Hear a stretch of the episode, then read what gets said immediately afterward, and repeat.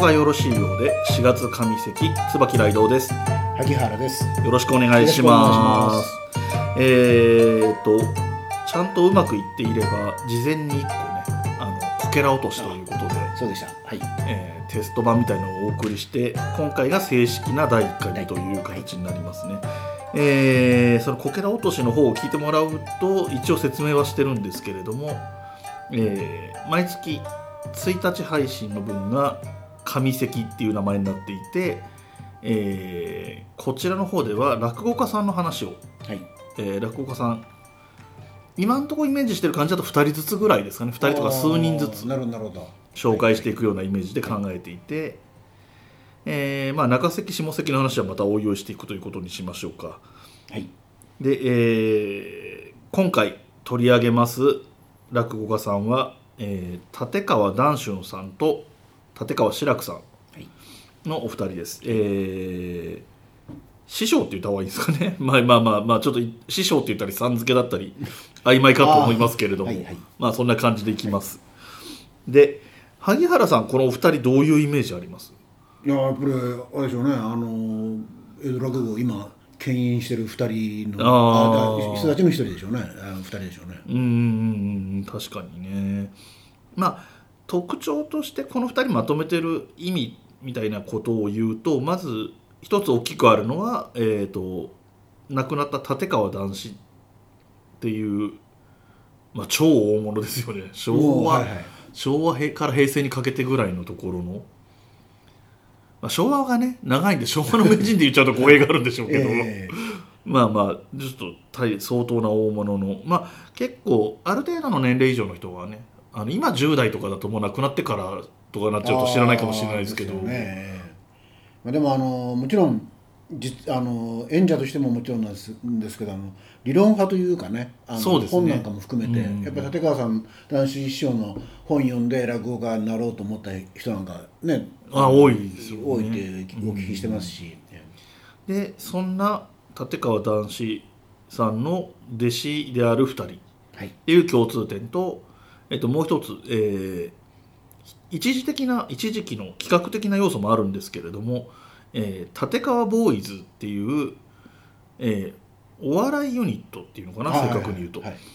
で、えー、とコントなんかもやってたりしたらしいんですね深夜番組とかで。これはあのー私も調べたんですけど、え1990年にこれ多分 TBS だと思うんですけど「はいはい。あの与太郎」っていう番組があって、はいはいはい。そこでその各あのーあのなんていうんですか？流派流派っていうかあの落語協会とか落語芸術協会とかまたこの話はどっかでやるんだと思いますけどいわゆるそのグループごとにうん。若手がチームを結成して、であのーやってたらしいんですけどその中の立川流が立川一門の、えー組んだユニットがその立川ボーイズだったと。はいらしいですね。のようでしたね。はいはい。えーで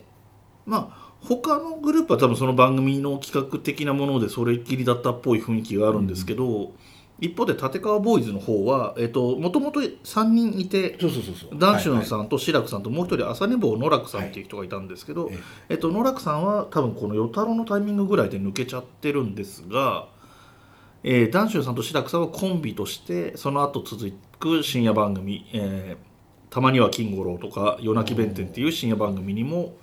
えー出演していたと。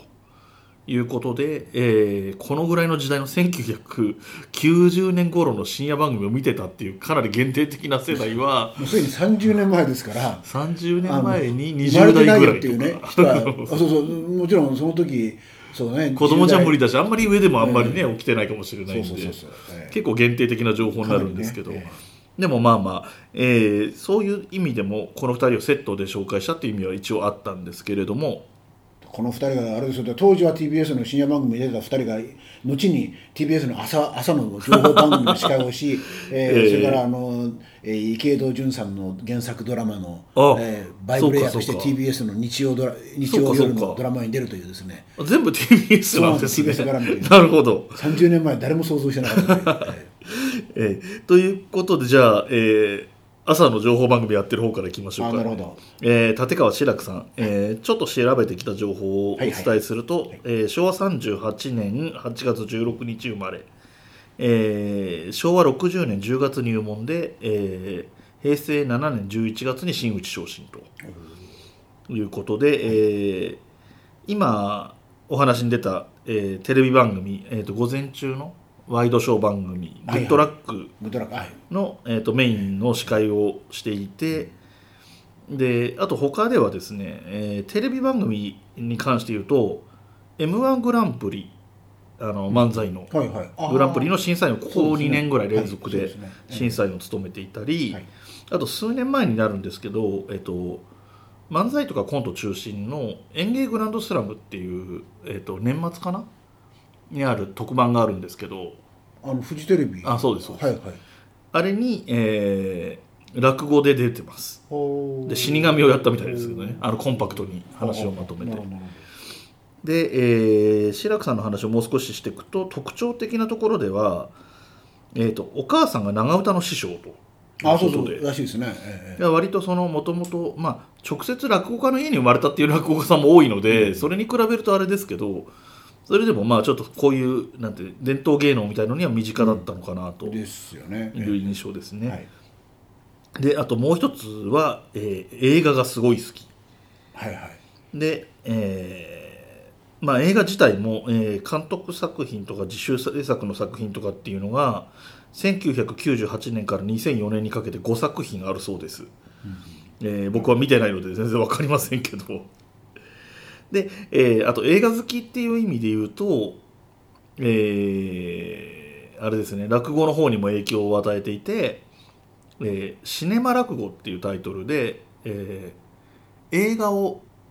映画のストーリーを落語にするみたいなことをやってまあまあ落語にしてるんでオチもあるんでしょうけど、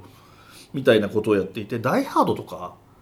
えーあと「天国から来たチャンピオン」とかいわゆる映画として名作な誰でも知ってるような作品を選んで落語風に演じるということをやっていて「えー、と天国から来たチャンピオン」の方は「えー、と玉屋」っていうタイトルになっていて、えーものの方によるとかなりレベルの高いうん。じえーまあ、自分で作ってるのでいわゆる新作落語っていう扱いになるんですけど、まあ、そういうお話ですと。はい。いうことであともう一個と,、えー、と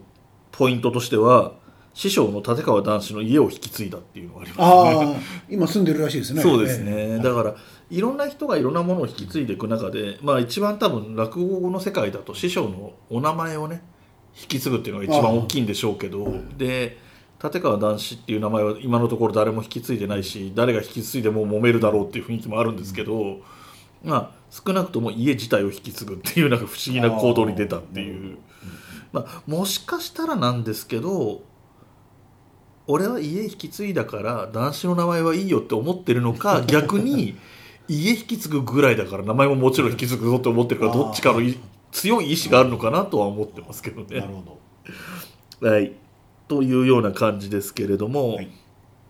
一旦話をじゃあもう一人の今回のはい。紹介する、えー立川談春さん、はい。えー昭和41年6月27日生まれ、えー昭和59年3月入門。平成9年9月真打ち昇進ということでこれ志らくさんと比較すると面白いんですけど年は志らくさんの方が3つ上。えで、えー入門は談春さんの方が半年早い。兄弟子になるってことなんですね、はい。年は下だけど兄弟子。で真打ち昇進したのは志らくさんの方が早いんですよ。2年ぐらい早い。えそうそう。そうなんですよね、えこれ難しいですよね。ちょっとここまで厳密なところここがこんなに近い人ってあんまり知らないんで分かんないんですけど入門が早ければ兄弟子ですよね。兄さん兄さんですよね、えええ真打ち昇進しが半ん？2年ぐらいずれてるっていうことは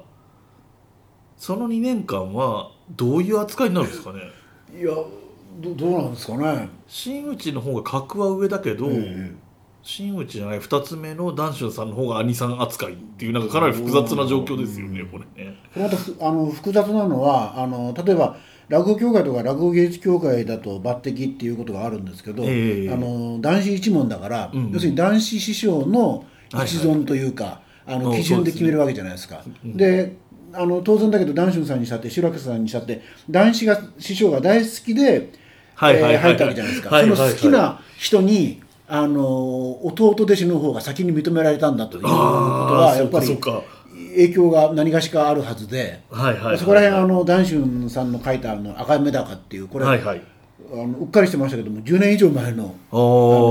まあ、私小説というかあのおそらくは事実をかなり忠実に書いてらっしゃると思うんですけど、まあ、ご自身の、えー入門から、えー、と真打ちになってななるところまでが一応メインかなの話なんですけど、で当然志らくさんとの関係性もえ描かれてて、ええ。でまああの落語家さんのあの本だから、あのひょっとしたら脚色とかね、はいはい。面白くしてる部分もあるとは思うんですけど、ええ。あの例えば三遊亭炎上のご乱心はかなり脚色があるという噂がありますが、まあ、いやわかんないけど、あのとにかくだ赤目高も100%事実かどうかは置いといて、まあ、かなり事実だとするならばやっぱりかなり赤裸々にこう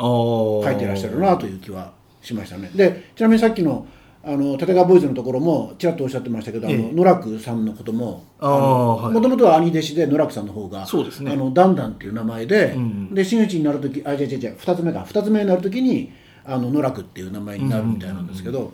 で、まあ、3人でやってらしてっていうことなんですけどね。で当時当然その頃は真打ちでも何でもないわけだから、うんうんうん。関係性は単純にあの兄弟子弟弟子だったと思うんですけどそこがねややこしいことになっちゃうと。まあでも、話戻りますけど例えば小朝師匠なんかもすごい何人抜きってやったわけじゃないですか。ね。だからそういう意味ではねあの抜かれた人たちは,、まあなくはないあの微妙な関係性はあったと思うんですけどそれはだから、あの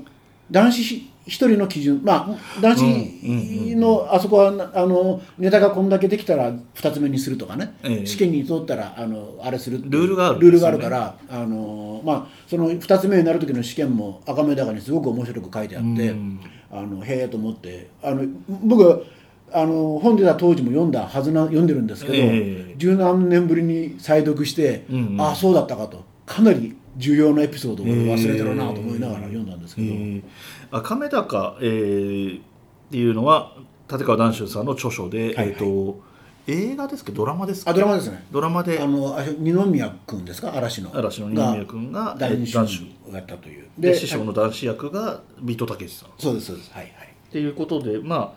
あね落語にきあまり興味がないと見てない人も多いかもしれませんけど まあ登場した役者さんがねたけしさんと二宮君ということで見てる人も多いんじゃないかなと思うんですけどで赤目高僕はちょっと不勉強で読んでないんですけどえっ、と調べたところによるとええ。講談社エッセイ賞を受賞してるっていうことなんですがおエッセイ僕は小説だなって思ってたんですよ。だいやまあ難しいですけどだから、まあ、事実にかなり基づいてるという前提であるならば、まあ、エッセイという言い方もできるんでしょうね。うん。そこを取ったんですかね、まあそういう意味で言えば私小説って言い方もね、うん。あるとは思うんですけど。まあまあそういうようなことがあってえーまあ真打ち昇進の前後する話とかもあったんですけどあのー志らくさんの方がブレイクが早かったような印象はあるんですよああね。なるほど。あのー一方志らくさんの方って著書で一番有名なのは多分全身落語家読本っていうまああ、はい、あ、まあはい男子でいうところの現代落語論に近いような、はいはいいわゆる論みたいなものを書いてるんですけどこれが売れた頃っていうのはまだ結構それこそまだ90年代後半とか2000年とかそのぐらいじゃないかと思うんですよね。ほで割とそのシネマ落語みたいな形で自分のやり方みたいなのを見つけ出したりとかも早かったっていう気がしていてで談春さんはちょっとそれには結構遅れを取った印象があるんですよね、その知名度とか人気とかいう意味でも。そうですよね。だからあのねえっとチケットがもう一番取りづらい落語家だっていうのは何年か前に言われてて、まあもう今ももちろん取りづらいと思うんですけど、どっちかというとあのーこう寄せあ寄せには出られないからあれか、あの落語界で、あの談春さん活躍されててあのラジオとか落テレビの方でなんとなく白木さん活躍されてたなという感じはでまあ談春さんはさっきのあの、ね、池江戸さんのドラマで、うんうん。うんあの知名度もいやいわゆる知名度も上がったと思うんですけど、はいはいはいもちろん落語好きに言わせりゃ何を言ってんだって話ですけど あのなったかなという気はしますね。そうですね。赤目高が売れたのとその後の池井戸潤さんのドラマに出演するっていうところがこう二段式ロケットじゃないけど、うんええ。そういう感じで。下町ロケットじゃなくね。そう。いう感じでこうまあ一気に名前が。だから談春さんにしてみればあれですよ。もう志らくさん弟だ弟子だし先に抜いたりだし、だからもう志らくさんきっとねあの談春にいじめられたと思いますよ。まあ兄弟子ですからね。立場は上ですからね。で今は志らくさんはね文春にいじめられてるっていう。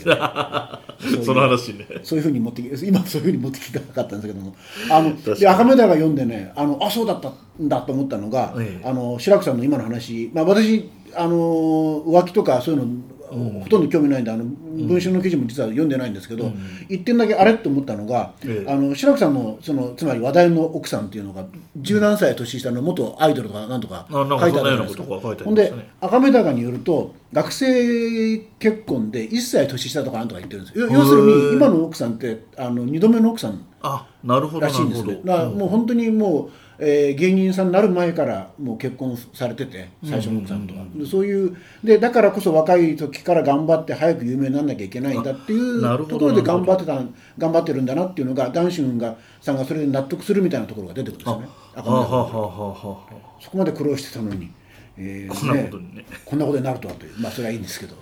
まあでもね最近はやっぱりそのやっぱりそのなんだろうな。あの志らくさんと談春さんのこのね競争というかその最初出たのは志らくさんっていう印象が僕にはあって、はいはい。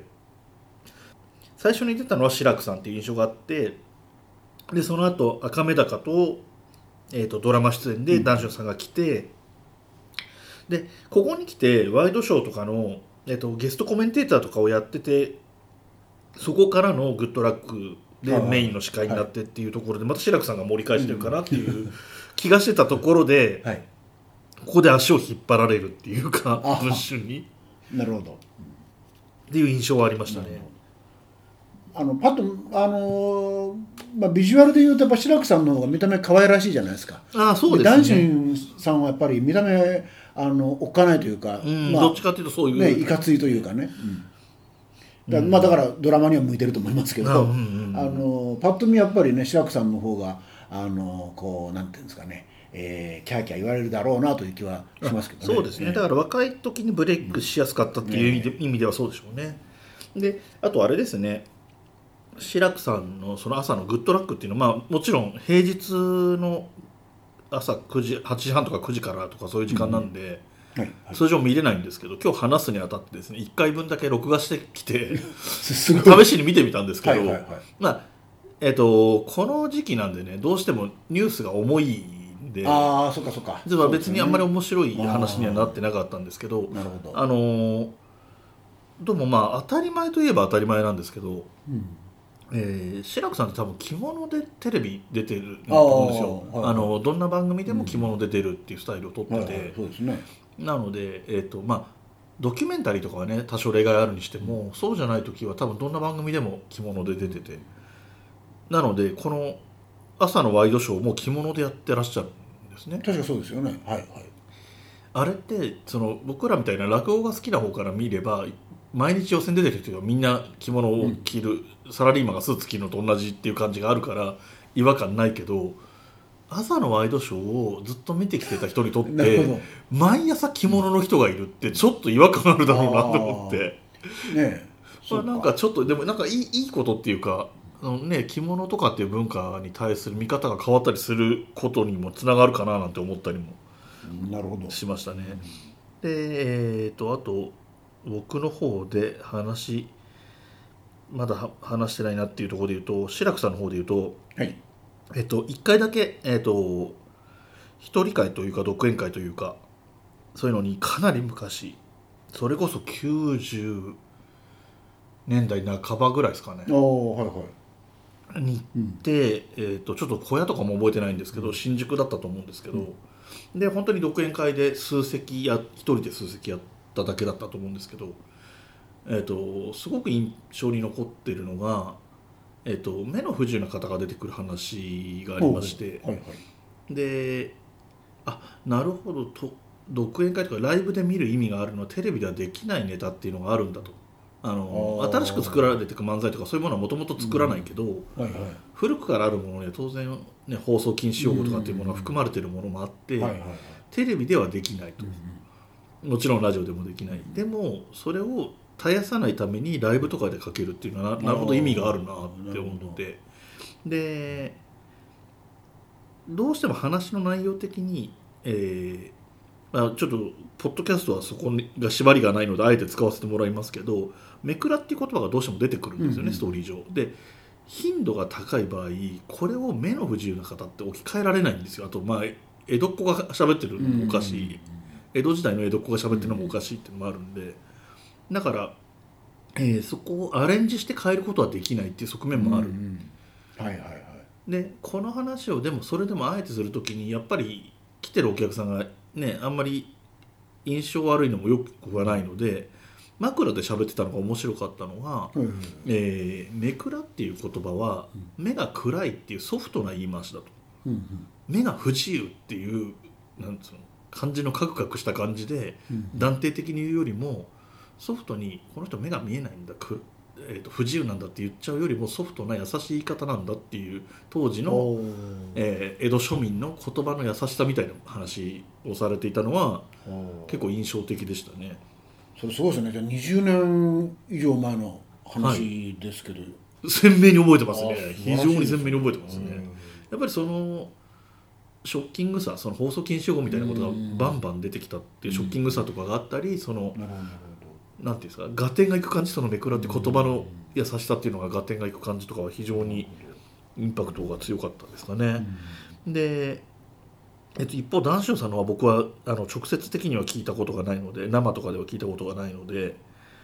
えーちょっとそこは語りがたいところもあるんですけれども、えーそのなんだ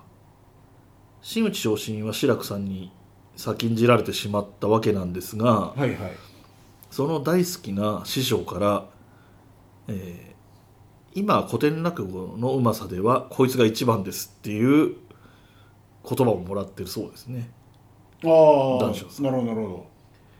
まあ、真打ちの後はもうねちょっとそうこう段階がないからそれ以上のことはないんですけど言葉としてこんだけの言葉をもらえていれば、どあの男子師匠ってなんか今でいうところの秋元康さん的な、こうなんていうんですかキャッチコピーがうまくって ああの例えば確かまあちょっとうろ覚えで言いますけど例えば志の輔さんに関しては立川流の成功例であると言ってるし、最初のね、ええ。で実際それはそうだと思うんですよ、あの独立しあの要するに寄せ飛び出してあの落語協会飛び出して寄せに出られなくなって最初の弟子が志の輔さんでその志の輔さんが、いわばメディア的には大成功してるわけじゃないですか。ね。だから本当に成功例だと思うんですけど、であと志らくさんに関しては何だっけな。男子イズムを一番はいはい。ひ引き継いでるみたいなこと言ってるじゃないはいですか。確かに。それもわかりますねで志の輔男子に志らくっつったら当然その、ん。えー誰もが認める立川談志の男子師匠のそうですでもう、まあ、メジャーな弟子じゃないですか。それぞれに対してそういうキャッチフレーズを与えてるっていう男子さんはどこまで計算してるか分かんないけどあたかもその、えー AKB のねた高橋みなみとかねあの大島優子とかにその写真集とか出るとその帯にこう秋元さんが書くわけですよ。コピーがつくわけですよね。つくわけですよ。あうん。の AKB とは高橋みなみのことであるだっけなみたいなこと。が、うん。そういうこうキャッチフレーズのうまさっていうのが確かにね。で的確ですよね。本当にその通りだなって思えるような、えっとさっき出た話で言えばやっぱり志らくさんは男子っぽいんですよね。あーその世の中に物申す感じとか、えっとちょっと違う角度からものを見てみようみたいな発想とか、非常に男子さんのそのパーソナルが似てる感じがああってで談春さんは芸として古典落語をきっちりコピーしていくというか、継承していくっていう意味で、あとちょっと読んだ本に出てきたので言うと、えっと、男子さんって落語の中で講談物やるじゃーないですか。はいはいはいで弟子で講談物引き継いでるのはどうも、まあ、ゼロ他にいないとは言い切れないですけど談春さんがうんうん一番引き継いでるらしくて。おそらくその点で志らくさんとかさっき話に出てきた志の輔さんはそこには手をつけてないと思うので、まあ、そういう意味でやっぱりその古典芸能の継承者という意味でダンシーズムを継承してるのは談春さんなのかなっていう気もして、うんなるほどなっていう気はしますね。はいえー、ということで、まあ、話は尽きないといえば尽きないんですけれども、まあ、お二人をねまとめて比較しながら話してみました。えっ、とさっきも言ったみたいに、えー、と志らくさんは朝のワイドショーの「グッドラック」に出てるし、えー、とダンシュンさんはさっき話に出た池井戸作品のドラマ「ルーズベルトゲーム、えー下町ロケット」に出ててあと,、えー、と去年の大河ドラマの「伊田天」で池田隼人役で出てたみたいです。あ終盤の方ですね かなり終盤の方であんまりね目立つ役でもなかったんであれなんですけど。はいはいということで、えー、と顔が思いつくとね思い浮かぶとあと喋り方喋ってる様子が思い浮かぶとあこういう人が落語を話すんだっていうイメージが湧くかなと思ったので、えー今回ちょっと割と人自体に馴染みのありそうなお二人を紹介してみました。ということで、えーこのお二人の話はここまでなんですがえっ、と一つねちょっとこの番組が始まる前にもうツイッターなんかを始めていたのでご意見いただいてたところでちょっと落語のはい。用語を紹介するコーナーみたいのをやろうかなとはいはい。考えましてですね、はいえっとこの番組を今ポッドキャストで聞かれていると思いますのでそうするとアートワークって言って、えっと、レコードのジャケット的なあものーはいはい。があって、えー、と座布団があって、えー、扇子と手ぬぐいが座布団の前側に置いてあって、えー向かって左側座っ人が座った場合でいうとその座ってる人から見たら右側になるんですけどの位置に、えーお後がよろしいようで」って書いてある紙がは垂れ下げてあるみたいな感じになってると思うんですけど、はい。えっと、これがいわゆるめくりと言われるものです。そうですね。はい。で、えーめくりってなんだろうなと思ってもうすごい安直なんですけどウィキペディアと,、えー、と落語芸術協会の用語集みたいなホームページにあったんでそれ見てきたんですけど、はい。ウィキペディアの表現では、えー寄席などの演芸場で現在の出演者名を書いた紙製の札。うんうん。でちなみに末広亭は、えー、とめくりっていう形じゃなくて、えー見出しって言って壁にこう切り抜いてある穴みたいなえーそこに横にあの取るんですよね。紙芝居の札みたいな感じでやるっていうのがあってこれがちょっと違うんですけど。で一方芸協の方の落語芸術協会の方の説明によるとはい。講座で芸人の名前が書かれている紙っていうシンプルな表現でした。まあアートワークにあるのでものそのものアートワークを見てこういうものかと思ってくれればよくて。で、えー基本的には書いてあるのは落語家さんの名前だけですよね。例外的なケースで、あの地方とか学校寄せとかそういうのだと演目も一緒に書いてあるケースもあるかと思うんどですけどあ普通は落語家さんの名前だけが書かれてるっていうことと、あとまあめくりに関するなんだ豆知識とかいうか余談みたいな話なんですけどえっと落語とかの世界で色物っていう言葉があるじゃないですか。関西弁でいう色物。っていうのが、いまあ、いわゆる漫才師とかコントをやる人とかのことを指すんですけれどもこれはそのめくりに書かれる名前が、えー、と朱色で書かれてたのかな？ああはいはい。あの落語家さんとか講談師は黒いす普通の墨でお名前が書かれるんですけども、えー漫才師とか、えー、と神楽とか大神楽的なものとかマジシャンとかそういった人たちの名前は、えー、と朱色で書かれてたっていうことから、えー、と色で名前が書かれてる人たちっていう意味の色門っていう言葉ができて、えーまあそうまあ、ちょっとねニュアンスとしては差別的な落語が全盛期の時の落語に対する色もっていうニュアンスが強いんだと思うんですけどまあでもなんか深夜番組のあのタイトルになったりもしましたし、ね。芸人さんがやってる番組とかで。でそんなに今時はあんまり使うこともないですしで派生してなんだろうなちょっと飛び道具的なニュアンスっていうんですかね。あの王道じゃないやり口の芸なんかのことを、えっとお笑いの世界では色物って呼んだりしますよね。みたいなことにも変わっていってはいますけども、おーなるほまあえーそんな感じでですね、えーお話ししてきた、えー今回は、えー4月上関ということで、えー人物落語家さんとしては立川談春さん立川志らくさん、そして、えー、と用語解説みたいな形でめくりについてお話をしました。で、えー番組の方にですねお便り等いただきたいと思っていてメールアドレスも用意してますしツイッターのアカウントも用意してます。で、えーメールの方がですねおあと202004アットマーク gmail.com ちょっと長いんですけど、えー、と意味合いとしてはお分かりになると思います。お後がよろしいよでのお後 OATO で2020年4月スタートですので202004えー OATO202004 アットマーク gmail.com です。で、えー Gmail のところの、えーアットマーク以降がない形ですね。えー、おあと202004で、えー、ツイッターのアカウントも探せると思います。アットマークからか。アットマーク OATO202004 っていうアカウントを作っていて、まあ、お後がよろしいようでっていう名前にしてますので、そっちで検索してもらっても見つかると思います。で、ツイッターのハッシュタグは、えーハッシュタグひらがなでおあとという3文字、えーポッドキャストのハッシュタグはひらがな4文字が超定番なんですよ。あそうなんですか？とても多いんですね。へえあえて出しますと冬来とか、ああえー、ゆとたわとか、はいはい。